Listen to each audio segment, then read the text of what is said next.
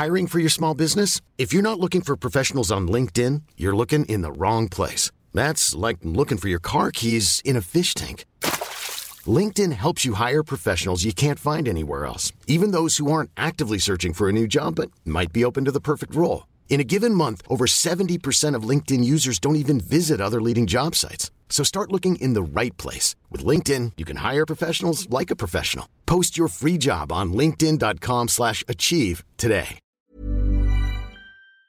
Bonjour à toutes et à tous, bienvenue dans le podcast La Sueur. On est ici avec Fares Ziam en studio, en personne.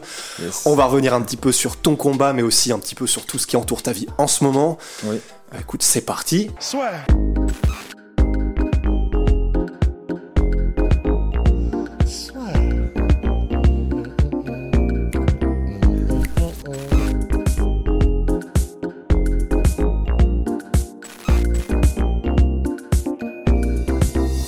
ma première question déjà, on va revenir sur un petit peu euh, comment est-ce que tu as fait ton camp d'entraînement pour l'UFC Paris? Alors tu as, été à Lyon du coup il me semble, tu nous disais hier. Est-ce que tu peux nous dire un petit peu comment est-ce que tu t'es organisé pour ce camp? Alors en fait, euh, déjà premièrement pour ce camp, moi je suis resté prêt. euh, J'étais pas sûr de combattre à l'UFC Paris. euh, voilà, Bah après ouais. ma dernière défaite à l'UFC. Mais après, Ali, euh, mon manager, m'a dit de rester prêt pour l'UFC Paris. Euh, je suis resté prêt tout l'été. Du coup, je suis resté dans ma région chez moi à Lyon. Donc, euh, je m'entraînais deux fois par jour. J'avais un programme euh, réglé. Et, et voilà, je sais que j'ai eu la bonne nouvelle avec le contrat. Mais alors du coup, comment est-ce que ça s'est passé exactement? Parce qu'effectivement, il y a eu la dernière défaite contre Terence McKinney, et, euh, mais qui est en train lui-même de faire des dingueries, donc je pense que ça a dû jouer aussi. Et effectivement, Ali, je crois que depuis le début, il y avait un peu des bruits de couloir comme quoi, effectivement, il te disait, même au moment où tu avais eu ta, ta, ta release de l'UFC, il disait, mais quand même, reste prêt au cas où, et particulièrement pour l'UFC Paris. Ça veut dire que, est-ce qu'il y a quand même eu un moment où toi, t'étais persuadé que c'était terminé, ou comment est-ce que ça s'est passé? En fait, euh, après mon combat contre Terence, euh, l'UFC euh, a dit, ben, donc Sean Shelby, le matchmaker, a dit à Ali que j'étais en fin de contrat avec l'UFC, mais qu'ils allaient me prévenir s'il y a une short notice. Donc pour l'instant, il n'y avait pas reconduction de contrat. Et après, ils m'ont libéré de mon contrat, mais en me libérant de mon contrat, ils ont dit que s'ils venaient réellement en France, ils me re-signeraient. Ok, d'accord. Et ça, c'était en fin avril à peu près. Et début mai, quand ils ont annoncé que j'étais euh, cut, en gros, euh, voilà, que j'étais pas reconduit à l'UFC, et bah Ali il m'a dit que il a parlé avec Sean et que j'allais avoir un nouveau contrat. Donc, mais du coup, euh, mais, mais pour toi émotionnellement, c'était comment? Parce que là, ça fait un grand 8. euh, Enfin, ouais. quel, par quelle phase t'es passé en fait? Euh, première phase, c'est la défaite contre euh, Terence où j'étais vraiment pas bien parce que j'étais. En fait, j'étais sûr de gagner déjà ce combat. Mais voilà, après, ça s'est mal passé. En plus, c'est une défaite assez rapide. Donc, pas le temps de, montrer ce qu'on a travaillé. Mais euh, après ça, dès que j'ai su que l'UFC, en gros, euh, voilà, j'étais pas out, mais euh, qui me libérait de mon contrat, je me suis dit, c'est pas grave, on va continuer. On va... Voilà, mon objectif, ça restera le même. C'est un jour devenir champion de l'UFC ou champion de MMA et être reconnu dans le monde. J'ai dit, c'est pas grave, je vais aller ailleurs, je vais combattre, je vais gagner et je vais retourner à l'UFC. Ouais, donc dans ta tête, t'étais déjà, entre guillemets, prêt à te dire, bah, je vais faire et ce que beaucoup de champions UFC à l'heure actuelle ont fait, c'est-à-dire Voilà. faire un petit peu des combats ailleurs, puis revenir et, euh, ouais, donc t'étais déjà, entre guillemets, prêt dans ta tête si jamais ça se passait comme ça, quoi. Oui, bien sûr, j'étais prêt. Et puis même, euh, je voulais prendre l'exemple de, de Charles Oliveira. Ouais.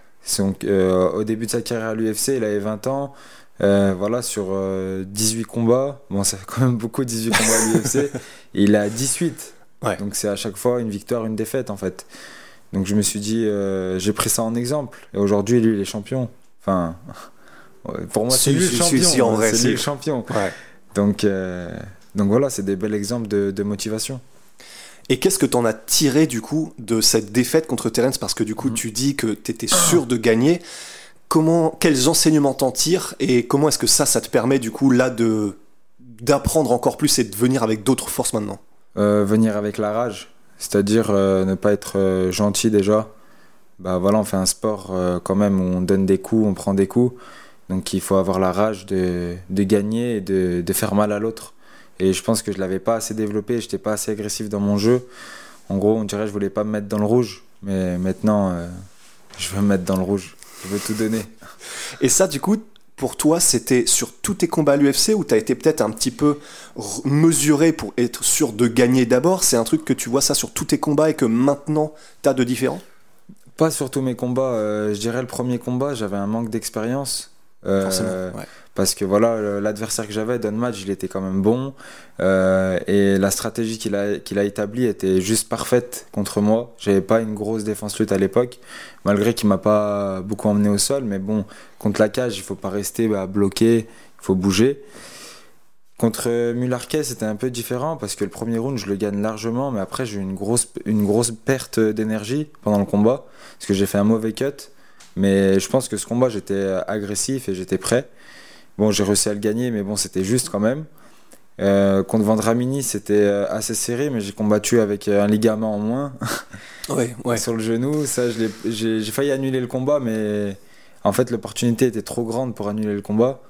Et du coup, ça m'a déstabilisé un peu sur ma stratégie, sur finaliser le combat. Mais bon, j'ai réussi à le gagner. Et bah, le dernier, après, voilà, hein, ça s'est mal passé. Et ouais. Aujourd'hui, on va de l'avant.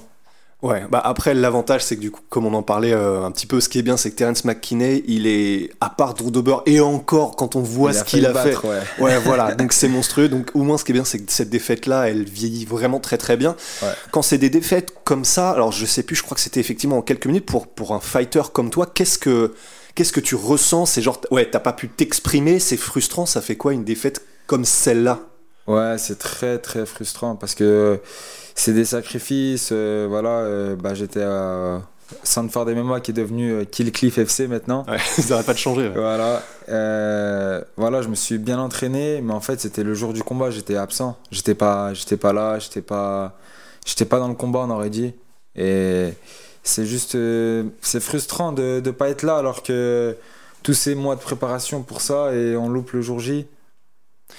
Mais ça, c'est un truc que, sur lequel c'est possible de travailler, parce que je crois que c'est, ouais, c'est, je sais pas si c'est un peu ce même genre de choses, mais tu sais, comme Cowboy Cerrone qui disait, ce qui est frustrant, c'est qu'il y a des moments, je suis là, je suis présent, je sens que je suis chaud, et des moments, il n'y a, y a pas le fusible, ça part pas. Et ça, c'est un truc, c'est, t'en es un petit peu, euh, tu peux faire quelque chose contre ça, ou t'en es un petit peu genre, euh, des fois ce sera comme ça, des fois ce sera comme ça? Bah alors, ce que j'ai fait, moi, c'est que chaque sparring que j'ai fait, euh, à Lyon ou même euh, les sparring tout court en MMA, bah, je me donne à fond. Euh, si le gars en face, euh, je le mets KO, je le mets KO, que c'est mon ami ou pas. En gros, maintenant, je me dis, c'est surtout mon coach de boxe anglaise qui m'a dit ça, Faisal Omrani. Il m'a dit, tu, combattras comme tu t'entraînes. Et si on s'entraîne, on fait des sparring ou on se touche comme ça, de temps en temps, il faut le faire, des sparring un peu plus light. Mais là, j'ai fait beaucoup de sparring un peu plus dur. Ok. Donc ça veut dire qu'en fait cet état d'esprit de méchanceté, agressif, euh, combattre, y aller. Ouais. Voilà. Et est-ce que du coup ça, ça fait aussi partie, bah, du coup forcément d'un Fares qui vient avec une mentalité différente pour ce combat-là? Est-ce que du coup ça veut aussi dire que maintenant tu es un peu dans une, euh, comment dire, dans un état d'esprit où euh, bah, on avait par exemple Charles Jourdain hier, où on avait bah, des gars comme Max Holloway, où en fait tu viens tout autant pour marquer les esprits en termes de t'imposer, mais même euh, faire de spectacle, autant que de gagner ou comment est-ce que tu vois les choses? Oui, maintenant je veux pas gagner en fait, je veux, je vais essayer de, de mettre la manière. La manière avant de. La, victoire, c'est toujours la finalité. On veut gagner par n'importe quel moyen, on veut gagner. Mais maintenant, il faut gagner avec la manière. Ouais. Et ton adversaire, là, pour l'instant, donc lui, fait son premier combat à l'UFC. Mhm. Qu'est-ce que tu en sais et comment tu l'analyses pour l'instant?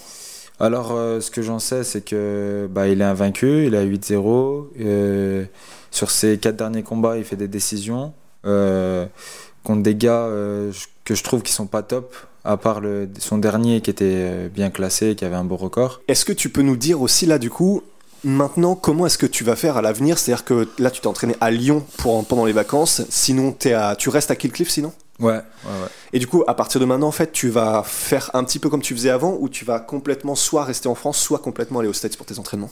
Euh, Pour l'instant, je vais essayer d'aller, après ce combat, je vais essayer d'aller euh, aux États-Unis et rester le maximum de temps que je peux, avec un nouveau visa, tout ça, parce que pour l'instant, j'ai pas de visa. Ok. Et euh, en fonction de ça, après, je vais voir si la qualité de vie me plaît. Bon, après, il y a la plage et tout, donc forcément, ça plaît, mais après, c'est assez cher. Donc euh, voilà, il faut faire des, des, bons calculs, ce qui est le, le mieux pour moi. Euh, moi, je trouve qu'il faut que je parte et que je reste un certain temps là-bas. Et après, revenir ici, rester avec ma famille et faire des allers-retours. Ouais. Voilà. Et là, cet événement-là, l'UFC Paris, c'est Yes. un truc littéralement tous les fighters en rêvaient depuis 20 ans. Ouais. Qu'est-ce que ça veut dire pour toi, l'UFC Paris, le fait que la plus grosse orga vienne à Paris après une vingtaine d'années où on se disait euh, c'était des combats de chiens pour certains journaux, trucs comme ça. Ça veut dire quoi l'UFC Paris? L'UFC Paris, ça veut dire euh, la prise de conscience du MMA, euh, surtout en France, parce que ça a mis du temps à évoluer en France, dans le bon sens du terme. C'est-à-dire que les gens n'arrivaient pas à se dire que c'est un sport de combat avec euh, beaucoup de technique, que c'était pas quelque chose, c'était pas des animaux dans une cage en fait. C'est des combattants professionnels qui ils jouent leur vie parce qu'ils veulent gagner, parce que nous on peut pas tricher sur le record. Euh, si on gagne, la prime est doublée. Euh, si on gagne, surtout en France et qu'on est français, bah ça apporte des sponsors, ça apporte plus de visibilité, plus de soutien. Mais si on perd, on est les pires du monde. ça c'est comme ça en Ouais, France. Ouais. Mais je pense que maintenant, avec euh, l'arrivée de l'UFC Paris, euh, surtout que maintenant ça va être avec les heures françaises. Donc euh, c'est ça qui est bien, c'est-à-dire qu'il y aura beaucoup de monde connecté. Comme on a pu voir à l'ARES, il y a, il y a eu beaucoup de, de vues quoi, en live sur l'équipe. Donc je pense que les gens vont commencer à prendre conscience que c'est pas on s'entraîne, on monte dans la cage, on perd, on est nul. Non, c'est monter dans la cage, c'est un premier combat. Faire le, pro- le poids, c'est le premier combat. Après, monter dans la cage, il faut y aller aussi. Et après, il faut combattre. Planning for your next trip? Elevate your travel style with Quince. Quince has all the jet setting essentials you'll want for your next getaway, like European linen, premium luggage options, buttery soft Italian leather bags, and so much more. And it's all priced at 50 to 80% less than similar brands. Plus, Quince only works with factories that use safe and ethical manufacturing practices. Pack your bags with high-quality essentials you'll be wearing for vacations to come with Quince. Go to quince.com slash trip for free shipping and 365-day returns. Les gens n'ont pas conscience de ça parce que c'est. Voilà, nous on joue notre vie, on joue euh, notre carrière, c'est pour nous qu'on combat, c'est pas forcément pour eux, tu vois. Mais là, pour ce UFC Paris, moi, moi en tout cas, je veux faire le show pour les, les Français, pour ma famille, pour moi, pour. euh, voilà. Pour marquer le coup. Et, et est-ce que ça, c'est un truc, pour toi, depuis que tu as commencé et par rapport à maintenant, tu as vu une différence dans la manière dont les gens te perçoivent, dont les gens te parlent par rapport au MMA Oui, bah euh, oui, depuis que j'ai commencé, au début j'étais le petit jeune euh, qui est talentueux. Et maintenant je commence à être euh, bah, un combattant référence, c'est-à-dire surtout à Lyon, en France, parce que à l'époque quand j'ai signé à l'UFC, j'avais 22 ans. Et il y avait que à l'époque je crois il y avait que Tyler, Michael, Chuck Congo. Ouais. et, et moi quoi. Après après il y a eu euh, en même temps je crois qu'il y a eu Cyril Gann un peu avant moi après il y a eu Nassourdine voilà après voilà ça, Ouais. ça a beaucoup évolué Ouais. donc euh, même euh, si euh, je réussis pas ma carrière mais bon mon objectif c'est de la réussir je fais partie de cette histoire en fait C'est sûr. donc, Mais- euh, et ça, du on coup- pas me l'enlever Ah bah mais c'est ça, ça qui est bien de toute façon et de toute manière. Enfin maintenant, non seulement t'es, je sais pas à partir de combien de combats on peut dire que t'es vétéran UFC, mais t'as des Ouais. victoires à l'UFC, t'auras fait l'UFC Voilà. Paris. Enfin c'est sûr, c'est clair. Et est-ce que là, dans quand on parle genre le, du sport du MMA, quand on dit il y avait une, un peu une perception de c'était euh, c'est des gars qui viennent, ils comment dire euh, voilà c'est c'est du free fight un petit peu comme on avait un peu dans l'imaginaire avant qu'on comprenne que c'est un vrai sport, qu'il y a de la technique, etc. Est-ce que ça, c'est quelque chose aussi, la manière dont les gens te parlent, qui a changé dans le sens avant, tu sentais peut-être un peu plus que les gens te regardaient en mode euh, ouais, il fait un sport un petit un peu de, de voyou, truc comme ça, et maintenant les gens sont en mode c'est un vrai sport? Bah, je pense qu'il y a encore euh, les deux avis. hein. Il y a ceux qui croient que c'est un, un sport, euh, bah, que c'est pas un sport en fait, que c'est Ouais. de la bagarre, et ceux qui croient que c'est un, un vrai sport. Ceux qui, qui se lèvent euh, à 4h du mat, qui regardent les combats, alors qu'avant ils regardaient pas, ou qui dénigraient ce sport. Je pense qu'il y a encore les deux avis, mais il y a plus d'avis que c'est un sport avec de la technique, de la stratégie, tout ça qui est encadré, plutôt que de la bagarre. Et bah, quelques questions aussi maintenant sur, pour sortir un petit peu du MMA, Ouais. qu'est-ce que tu fais, qu'est-ce que fait Faresiam hors de la cage pour euh, se faire kiffer, qu'il aime bien faire, qu'il passionne? Alors moi, hors de la cage, euh, bah, ce que j'aime, c'est aller euh, dans le jardin de mon ami. Donc c'est comme un peu mon jardin. Parce qu'avant, c'était le mien, il était à nous deux, et puis maintenant, je l'ai laissé. Euh, bah, j'ai des abeilles, donc je suis un, amateur oui, c'est apiculteur. je suis un petit amateur. Euh, après, voilà, j'ai des poules, euh, j'ai des animaux, donc ça, j'aime bien, ça m'évade un petit peu. Et après, ce que j'aime, bah, je suis un sportif de, de haut niveau, donc tous les sports un peu. euh, le surf, le ski, euh, tout ça, je kiffe. Et l'autre passion, manger. manger Ouais. des tacos et regarder des films. J'aime trop. La vie, putain. ok. Mais du coup, et c'est euh, cette ferme jardin, c'est euh, où? Enfin, c'est un, un complexe que vous avez du coup avec ton pote. C'est comment? Ouais, en fait, c'est un jardin, euh, bah, c'est un terrain en fait non constructible auquel dedans nous on a mis des animaux, des abeilles, il y a des arbres fruitiers, voilà. Purée, c'est Ouais. énorme. Mais euh, c'est grand? Ouais, c'est grand, ouais. Purée. je sais pas exactement il y a combien de mètres carrés, mais plus de 1000 en tout cas. Et genre, mais c'est et c'est toi qui fais entre guillemets, euh, enfin c'est toi et lui qui faites les plans, qui vous dites on va, on va rajouter ça, on va rajouter une ruche ici et tout. Enfin, c'est vous qui faites vivre vraiment le truc? ouais, ouais. Purée, mais c'est Ouais, c'est à nous, c'est c'est- c'est à nous, ouais. Et tu y es combien de temps Et tu y es euh, ouais à quelle fréquence? Ouais, j'y j'y vais pratiquement tous les jours. hein. Ouais. Purée, c'est ouf. Combien de poules? Euh, bah écoute, là il y en avait une vingtaine, mais les prédateurs. euh, Ah ouais. Parce que nous on est entouré par la forêt, tout ça, et là les prédateurs ils ont été méchants là. Vous avez des grillages? On a des Ils passent en dessous, c'est ça, les renards, en comme ça dessous, ils... je sais pas ce qu'ils font. Il y a les, euh, il y a les buses aussi, les rapaces et tout. Ah ouais, ça, ça chope des poules, ça Ouais, ouais, ouais. ouais. Oh la vache Et quelle fréquence euh, les œufs? Parce que euh, je sais que ça peut être jusqu'à un par jour, ça vous fait des trucs euh, mais monstrueux ouais, du coup. ouais, des omelettes de porc quoi. Ouais, franchement, en plus c'est de la qualité là. C'est bien jaune là. ok. Et puis bah du coup, pour en savoir un peu plus aussi, quel genre de film tu mates Avec des tacos bien comme il faut? Euh, film, moi, tout. Hein. Franchement, tout. euh, J'aime bien les films cultes, surtout. Voilà, euh, American Gangster, Hmm. L'avocat du diable. beaucoup de films comme ça, quoi. Ouais. Beaucoup de films à la Denzel. voilà, j'aime trop. Lequel ton préféré de Denzel? Ouais, c'est chaud là, je te prends Ouais, comme ça à froid. il y en a trop. ouais. Mais je dirais Training Day. Ouais. Ouais. J'ai kiffé Training Day. ouais. Bah la performance qui lui a valu l'Oscar, hein, il me semble. euh, Oh là là. Ouais, ouais. j'ai kiffé quand il fait Hey Jake Bah ouais. Là, ré- d'ailleurs, récemment, il a fait quoi récemment, Denzel? Parce que là, il a fait, de toute façon, lui, légendaire jusqu'à la fin, mais il a fait. Il a fait quoi Récemment, récemment? J'ai pas, j'ai pas, regardé. J'ai Ouais. pas vu. Ouais, il a fait le 1 et le 2, il me semble. Il y a pas le 3, non? Le 3 va sortir? Qui va sortir Oh là là. Et bah, et pour le coup, oh là là, un petit full circle. Et pour le coup, Denzel, qui, il me semble, lui, il s'entraîne aussi vraiment dur. Boxe anglaise, je crois. Ah ouais Et c'est ce qui fait que, bah, je crois qu'il a genre 60, 65 ans, quelque chose comme ça. J'espère que je dis pas de conneries. Ouais, ouais. mais et gros physique encore, et tu sens que ça lui apporte euh, de Oui, ouf. c'est un bon vivant. Ouais, mais ça se sent, enfin même dans les Ah, interviews, tu sens que c'est, que c'est vraiment un bon gars, quoi. Ah, franchement. Et dernier film qui t'a marqué? Dernier film qui m'a marqué? Ouais. Purée, tu peux pas me dire ça, dire ça parce que je regarde trop de films. Un où t'en es Euh, sorti et vraiment t'étais, tu sais, tu peux pas t'empêcher, ça bouillonne et tu te dis, oula, ouais, ok, là, il faut que je me pose, que j'y réfléchisse. Il y en a quelques-uns comme ça. Purée. tu me prends de court. Ouais, je sais, je sais, Parce j'aurais là, dû, j'aurais dû envoyer regarde trop de films. euh... Tu m'aides? Ah, je l'ai pas vu celui-là. Le dernier quoi? Elvis? Elvis Presley, ouais. Ah ouais? Tu l'as vu? Il est bien Ah, Ok. Bah, en fait, je, je kiffe aussi les Tarantino. Donc, Hmm. euh, voilà, Réservoir Dog. Oh bah oui, mais. Réservoir Dog. Bah, j'ai un poster chez moi, je dois avouer. Ah ouais? Ah bah ouais, forcément. La meilleure scène, c'est quand il coupe l'oreille.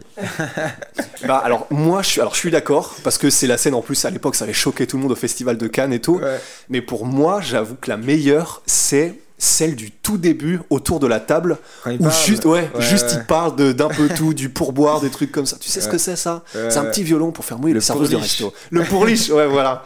Mais ça ça en vrai ça ça manque hein. des dialogues comme ça. Ah ouais. Lui, il est fort là-dessus, hein, dans Ouais. tous ses films. Ouais, bah c'est c'est vraiment là où il fait la diff, C'est Les Salopards, euh, Ouais. Django Ouais. aussi. ouais. Les huit salopards, t'en as pensé quoi? Euh, les 8 Salopards, j'ai trop kiffé la narration. Ok, il y a ouais. pas trop d'action, il y en a un peu, mais j'ai vraiment kiffé. Ok. J'ai kiffé, ouais. Je l'ai vu au cinéma en plus, le son à fond. Mais en vrai, le dernier film qui m'a marqué, et euh, c'est vrai parce que c'est un film qu'on m'avait beaucoup parlé, puisque je viens de réfléchir et que j'avais pas vu, c'est Le Loup de Wall Street. Ouh, Scorsese. Voilà, Ouais. je l'avais pas vu celui-là. Et en plus, c'est des faits réels qui, qui Ouais. sont passés. Ouais. Et Jordan Belfort. Voilà. Ouais. Et en vrai, j'ai kiffé, ouais. Mais c'est vrai qu'elle est. Mais tu te dis, enfin, sachant que bon, il y a un petit peu de romance sage, je sais pas si ça existe, mais tu dis que comme tout est réel, une vie mais de ouf comme ça, c'est vrai que ça n'a aucun sens. Ouais. Mais ouais, le parrain, Le tu l'as vu, t'as kiffé? euh, Ça fait longtemps que je l'ai pas vu, je m'en souviens Ouais. Parce que j'étais en train de penser, parce que j'étais en train de me dire, le Loup Wall Street, c'est un film, tu sais, il est, t'as l'impression qu'il est quasi parfait dans la manière dont il est fait, la narration, les dialogues et Mhm. tout, que t'as pas grand chose à y redire. Et du coup, je me disais, le parrain, c'est un peu le même pas. délire. Le parrain, ouais, c'est. Mais ouais, avec. euh, comment Don Corleone Euh, Marlon Brando. Voilà. Et il jouait, il jouait bien. Avec le coton ici. là. Ouais, c'est ce que j'allais dire. Ah ouais, tu connais même les anecdotes et tout. Ça, c'est un truc qui te tenterait faire du cinéma à un moment donné? Ouais, franchement, j'aimerais bien. Mhm. J'aimerais bien. Ouais. Mais bon, c'est dur de jouer le ciné- de faire d'être acteur, enfin de jouer euh, la comédie quoi. T'as déjà essayé? Pff, non. non. Mais ouais, bah de toute façon, tout ça, c'est tout ça, c'est l'après carrière. Parce que, ouais, bah ouais. oui, là faut être focus. Bah, quand on voit Connor du coup qui va faire un tournage là, Ouais. alors que du coup il y a son retour euh, dans Black Panther 2. Ouais. Ouais. Mais après, il a trop sa place dans ce film. Je sais pas si ce que t'en penses, mais Pour euh, Ousmane? Ouais, il a le physique. Ah bah, est- ouais. En plus, c'est un- c'est vraiment un Africain quoi, un, Ouais, un Nigérien. Ouais. Donc euh, Mais il aura, c'est un, je crois que c'est un, c'est un petit rôle parce que pour le coup Connor, je crois que c'est vraiment, il va Ah, partager l'affiche. Ouais, je crois que c'est le l'acteur principal avec Jake Gyllenhaal. Tandis que je crois que du coup Ousmane ce sera bah, un petit Un peu petit comme, rôle. ouais, comme. Francis dans Fast and Furious, ces trucs comme ça. ah, ok, d'accord. Ouais. Ça, si on te propose un petit rôle, tu le Ouais. fais même en ce moment? Ouais, je le fais. bah ouais, c'est du bonus, bien sûr. Parce que nous, euh, en tant que combattants euh, de MMA, il- on s'entraîne euh, toute l'année, mais si on n'a si pas de date ou si c'est une semaine qu'on part quelque part pour faire un tournage, c'est du bonus, faut le prendre. Ouais, bah puis en plus c'est vrai que c'est du bonus dans tous les sens parce Ah que a c'est de la reconnaissance. En même temps, bah ça fait un petit billet et bah, Bah c'est ouais, clair ça que ça fait fait plaisir. Bah ouais, grave. Donc euh, bah carrément. Ben parfait. Merci Yes. Fares et n'hésitez pas aussi à aller euh, voir sa ligne de vêtements parce que pour le coup Yes. les designs sont vraiment vraiment stylés et donc euh, bah merci beaucoup d'être venu Fares. Merci à toi. Merci pour ce podcast. Est-ce que tu as, avant de finir, un petit message pour tes fans avant l'UFC Paris? Alors, euh, petit message bah, pour vous, soyez tous présents, soyez là, et j'espère que vous allez vivre un bon moment, j'espère que tous les Français vont gagner, qu'on va tous faire des belles performances, et un grand merci à la sueur. Euh, je voulais vous remercier en personne, en plus je suis chez vous, voilà pour tout ce que vous faites, pour les vidéos de qualité que vous faites, euh, tout ce que vous avez dit sur moi, c'était que du positif, que ce soit même euh, en négatif, vous, vous pensez loin, vous pensez carrière, vous êtes objectif, et franchement, merci beaucoup. Bah, bah merci beaucoup Fares. Bah mon gars, bon courage pour le combat. Yes, à très il vite. faut. Et puis bah voilà, prends soin de toi. Et au revoir. Je sais pas ce que j'allais dire comme ça en pointant du doigt en mode je fais le mec.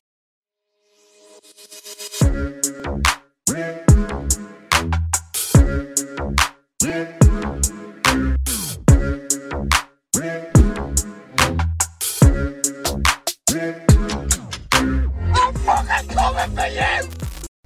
voilà, c'est la fin de votre épisode du podcast La Sœur. Si ça vous a plu, n'hésitez pas à nous mettre les 5 étoiles sur Apple Podcast ou sur Spotify. Vous pouvez aussi nous laisser un petit commentaire, ça nous aidera beaucoup. Et si vous voulez aller plus loin avec nous, vous tapez La Sueur sur toutes les plateformes ou sur les réseaux sociaux, vous nous trouverez. Et là, vous nous écoutez très certainement en audio. On est aussi en vidéo sur YouTube, mais également sur Snapchat. Là encore, vous tapez La Sueur et on sera là. Merci de votre fidélité et à très vite pour de nouvelles aventures.